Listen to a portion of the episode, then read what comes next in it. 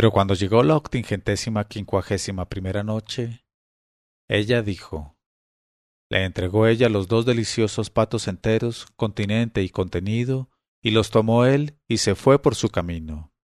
Y esto es definitivamente lo referente a él. En cuanto al esposo de la joven, no dejó de ser exacto de hora, y llegó a su casa a mediodía acompañado de un amigo y llamó a la puerta. Y se levantó ella y fue a abrirles y les invitó a entrar y les recibió con cordialidad.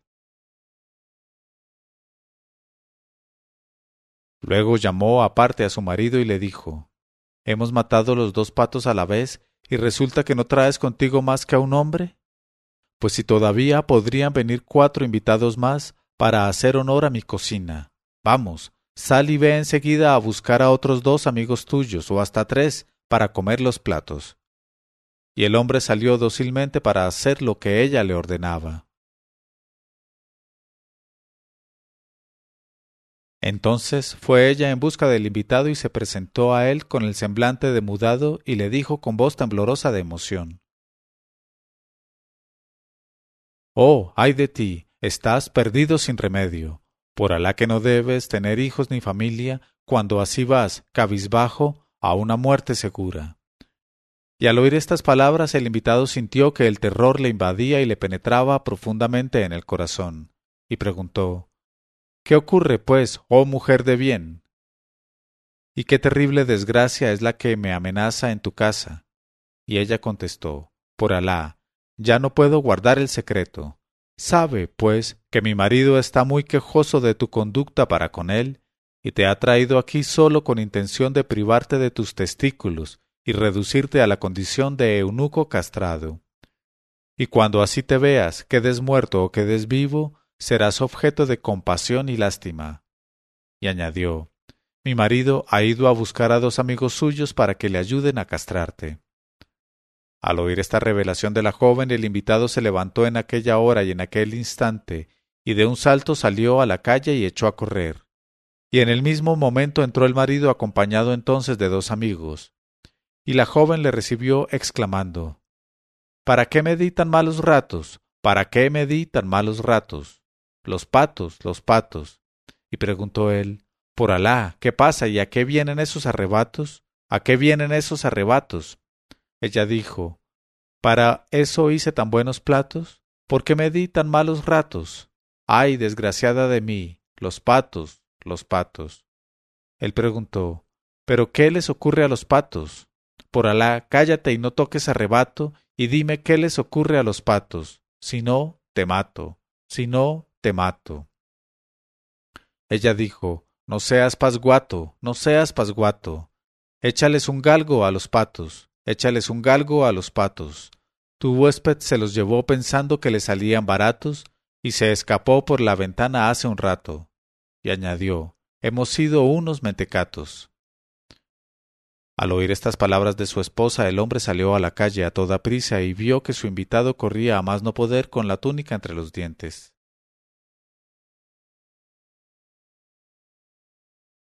Y le gritó Por Alá sobre ti, vuelve, vuelve, y no te lo quitaré todo, vuelve, y por Alá no te quitaré más que la mitad. Quería decir con eso, oh rey del tiempo, que no se quedaría más que con un pato y le dejaría el otro pato. Pero al oírle gritar de tal suerte el fugitivo, convencido de que sólo le llamaba para quitarle un compañón en vez de los dos, exclamó, sin dejar de huir ¿Quitarme un compañón? No te relamas, buey. Corre detrás de mí si quieres arrancarme uno de mis compañones. Y tal es mi historia, oh Rey de la Gloria. Y al oír esta historia del carnicero el rey por poco se desmaya de risa, tras de lo cual se encaró con el bufón y le preguntó ¿Le quitamos un compañón o le dejamos con los dos? Y dijo el bufón Dejémosle sus compañones, porque quitárselos sería poco, y a mí me tiene eso sin cuidado. Y el sultán dijo al hombre Retírate de nuestra vista. Y cuando el hombre se retiró hasta la fila de sus compañeros, se adelantó el cuarto fornicador que suplicó al sultán le concediera el mismo favor con la misma condición. Y cuando el sultán le dio su consentimiento, el cuarto fornicador, que era el clarinete mayor, el mismo que había pasado por ser el ángel Israfil, dijo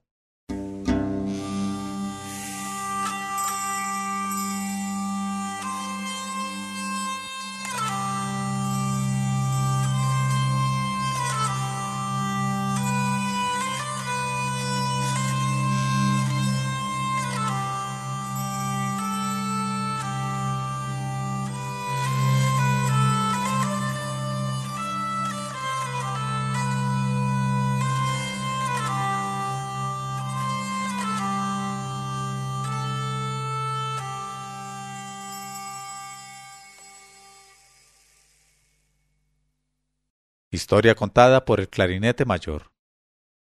Cuentan que en una ciudad entre las ciudades de Egipto había un hombre de edad ya avanzada que tenía un hijo púber, galán, holgazán y solapado, que no pensaba mañana y noche más que en hacer fructificar la herencia de su padre.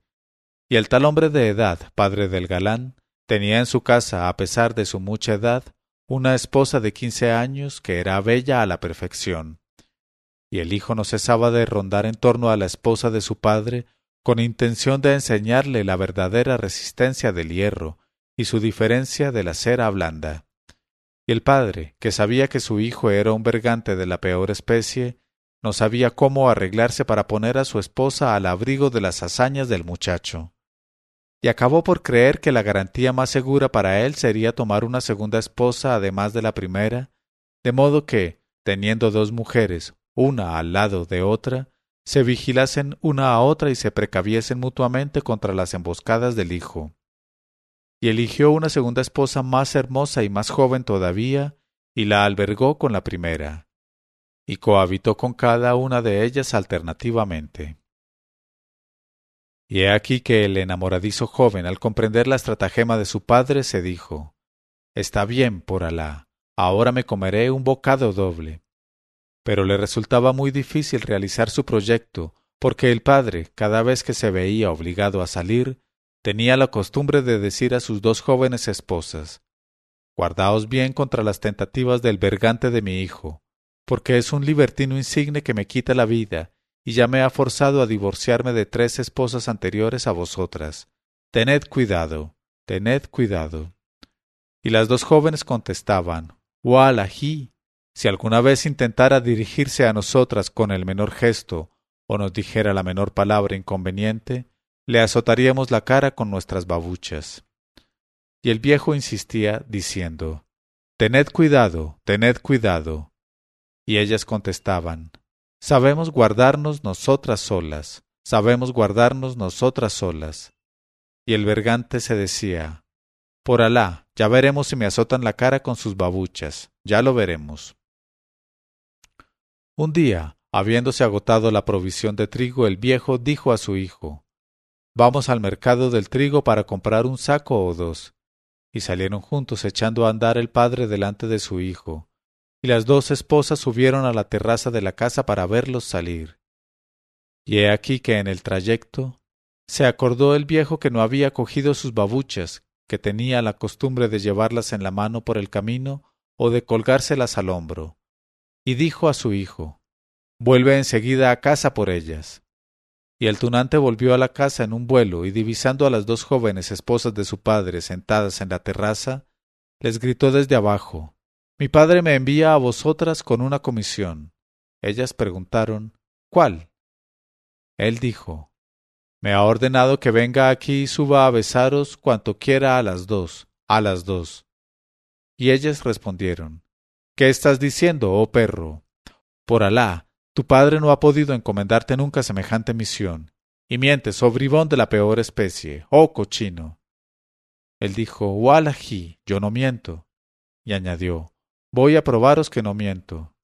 Y con toda su voz gritó a su padre que estaba lejos, Oh padre mío, oh padre mío, una solamente o las dos, una solamente o las dos. Y el viejo contestó con toda su voz Las dos, oh desalmado, las dos a la vez, y que Alá te maldiga.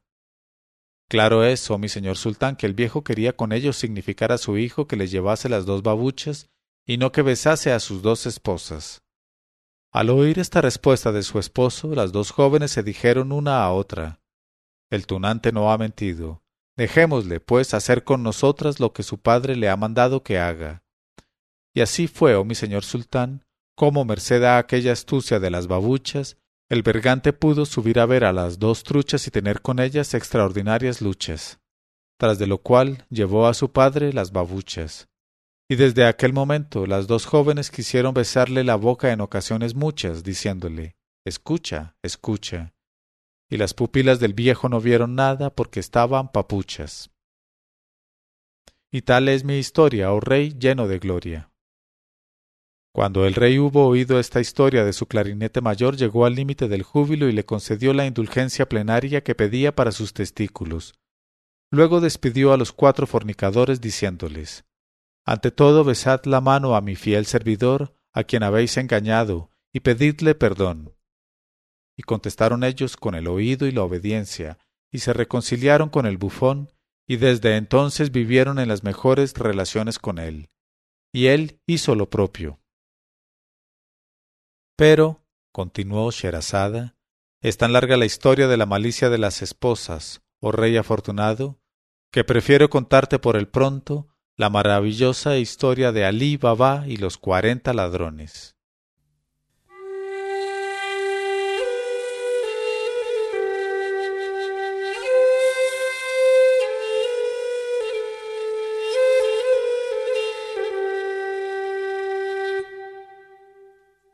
Historia de Alí Baba y los cuarenta ladrones.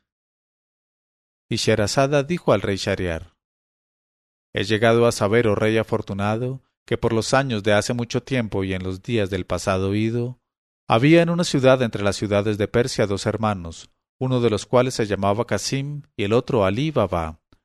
Exaltado sea aquel ante quien se borran todos los nombres, apelativos y motes, y que ve las almas en su desnudez y las conciencias en su profundidad, el Altísimo, el dueño de los destinos.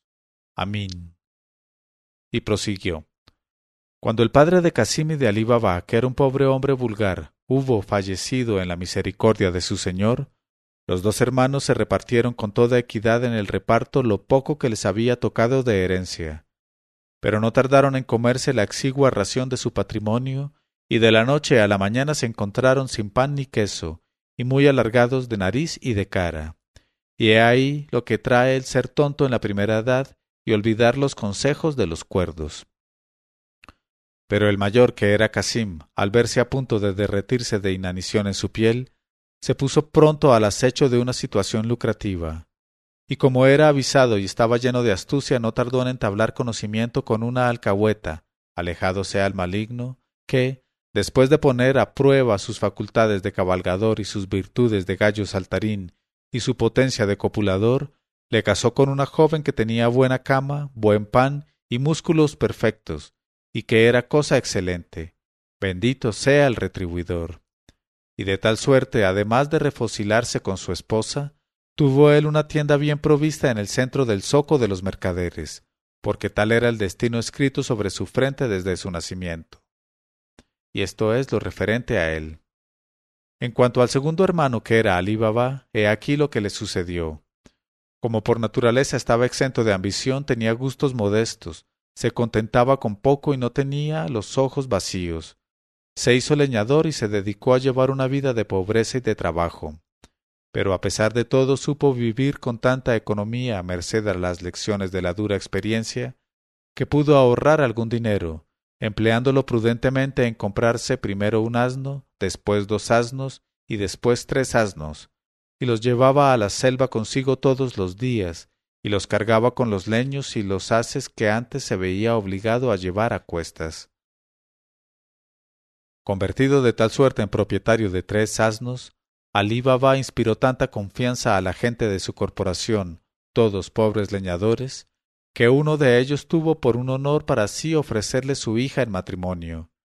Y en el contrato ante el cadí y los testigos se inscribieron los tres asnos de Alí Baba por toda dote y toda viudedad de la joven, quien, por cierto, no aportaba a casa de su esposo ningún equipo ni nada que se le pareciese, ya que era hija de pobres. Pero la pobreza y la riqueza no duran más que un tiempo limitado, en tanto que Alá el exaltado es el eterno viviente. y gracias a la bendición Ali Baba tuvo de su esposa la hija de leñadores niños como lunas, que bendecían a su Creador, y vivía modestamente dentro de la honradez, en la ciudad, con toda su familia, del producto de la venta de sus leños y haces, sin pedir a su Creador nada más que esta sencilla dicha tranquila. Un día entre los días, estando Alí Baba ocupado en cortar leña en una espesura virgen del hacha, mientras sus asnos se pavoneaban paseando y regoldándose no lejos de allí en espera de su carga habitual, se hizo sentir en el bosque para Alí Baba la fuerza del destino. Pero Alí Baba no podía sospecharlo, pues creía que desde hacía años seguía su curso su destino. Fue primero en la lejanía un ruido sordo que se acercó rápidamente hasta poderse distinguir con el oído pegado al suelo, como un galope multiplicado y creciente. Y Alí Baba, hombre pacífico que detestaba las aventuras y las complicaciones, se asustó mucho de encontrarse solo sin más acompañantes que sus tres asnos en aquella soledad, y su prudencia le aconsejó que sin tardanza trepase a la copa de un árbol alto y gordo que se alzaba en la cima de un pequeño montículo y que dominaba toda la selva, y apostado y escondido así entre las ramas, pudo examinar de qué se trataba. Hizo bien, porque apenas se acomodó allí divisó una tropa de jinetes armados terriblemente, que avanzaban a buen paso hacia el lado donde se encontraba él, y a juzgar por sus caras negras, por sus ojos de cobre nuevo, y por sus barbas separadas ferozmente por en medio en dos alas de cuervo de presa, no dudó de que fuesen ladrones, salteadores de caminos de la más detestable especie. Cuando estuvieron muy cerca del montículo abrupto donde Alí Baba, invisible pero viendo, se había encaramado, echaron pie a tierra a una seña de su jefe, que era un gigante, desembridaron sus caballos, colgaron al cuello de cada uno un saco de forraje lleno de cebada, que llevaban a la grupa detrás de la silla, y los ataron por el ronzal a los árboles de los alrededores tras de lo cual cogieron los zurrones y se los cargaron a hombros. Y como pesaban mucho aquellos zurrones, los bandoleros caminaban agobiados por su peso. Y desfilaron todos en buen orden por debajo de Alí Baba, que los pudo contar fácilmente, y observar que eran cuarenta, ni uno más, ni uno menos.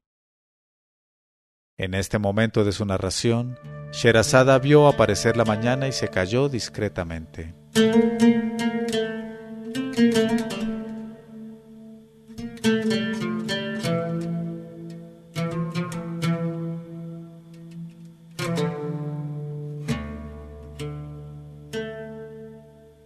Leyó Mauricio Duque Arrubla. Mil una noches punto